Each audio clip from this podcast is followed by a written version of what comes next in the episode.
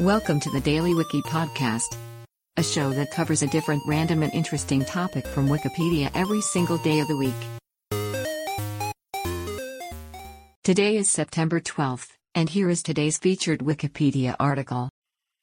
Mr. Dooley is a fictional bartender created by American journalist Finley Peter Dunne, appearing in print between 1893 and 1915, and again in 1924 and 1926.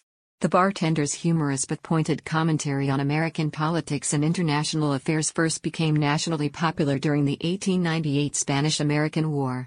Dunne's essays are in the form of conversations in an Irish dialect of English between Mr. Dooley, the owner of a fictional tavern in the Bridgeport area of Chicago, and one of the bar's patrons. From 1898 onwards, the essays, and the books collecting them, gained national acclaim.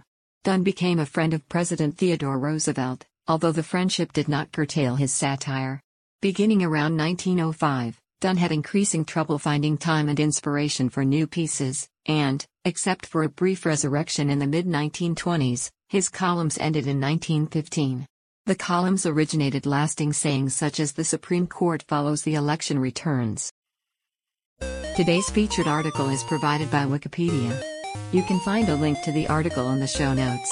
Help support the podcast by rating us on your favorite podcatcher, or support the show on Patreon by visiting bit.ly slash the Daily Wiki.